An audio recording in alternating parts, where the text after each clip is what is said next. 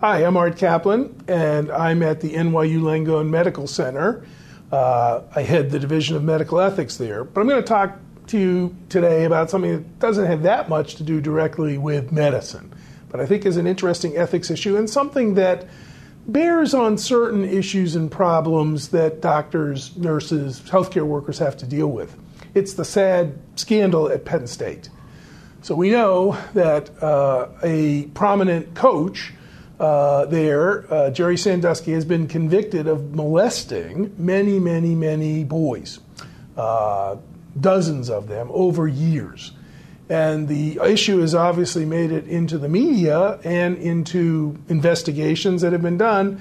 How could this go on so long? Why wasn't something said? Why was this covered up?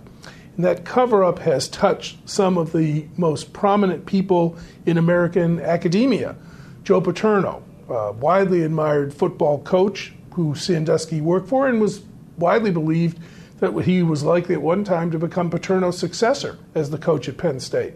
The president of the university, key vice presidents at the university, even the trustees of the university, a very distinguished group of people, all for one reason or another did not seem to get involved or say enough or do enough to get rid of Sandusky and protect these children. So that raises a couple of questions. The first one, ethically, is should we speak up if we suspect that someone is molesting or harming a child? And I think the answer is yes. These children cannot look out for themselves, they can't protect themselves. So if you suspect something, you have to say something. I think there are a number of outlets to go to. Sometimes it's to the police, sometimes it's to social services, depends on the setting, depends on the environment, depends where you see it. But I think saying something is important. It's also important to follow up. Joe Paterno said something, but he didn't follow up for years. And Sandusky was running around the campus even though Paterno had made a report. It's not enough to just say something, you then have to say, Did anything happen? I just want to know what the outcome is of what's going on. Plenty of channels for reporting and plenty of channels exist for following up. They have to be used.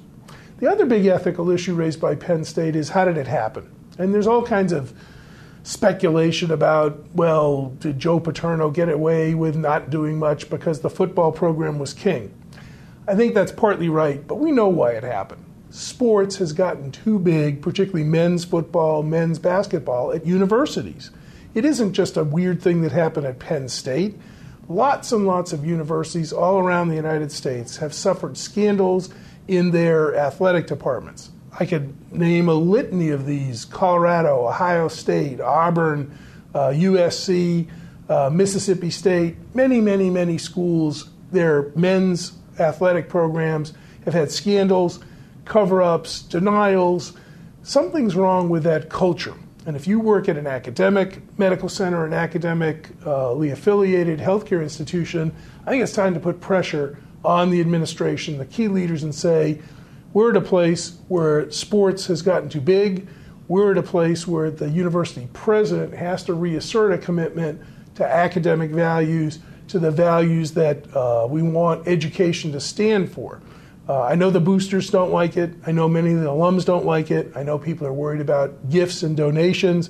But at the end of the day, the university is not a, uh, uh, an entity that happens to be attached to a sports program. As much as I like sports, as much as I watch NCAA finals in basketball and uh, the uh, bowl games in uh, college football, they're ultimately got to be subservient to the institutions they're at. That's how Penn State happened. There's another Penn State coming if we, who work around universities, work around academic health centers, don't insist that the leadership assert priorities. So I think that's something we can do. We can know what our obligation is when we worry about a child being taken advantage of. We can know what our obligation is when we worry that the university or our institution is being taken advantage of by sports that have gotten out of control. I'm Art Caplan. I'm at the NYU Langone Medical Center, and thank you for watching.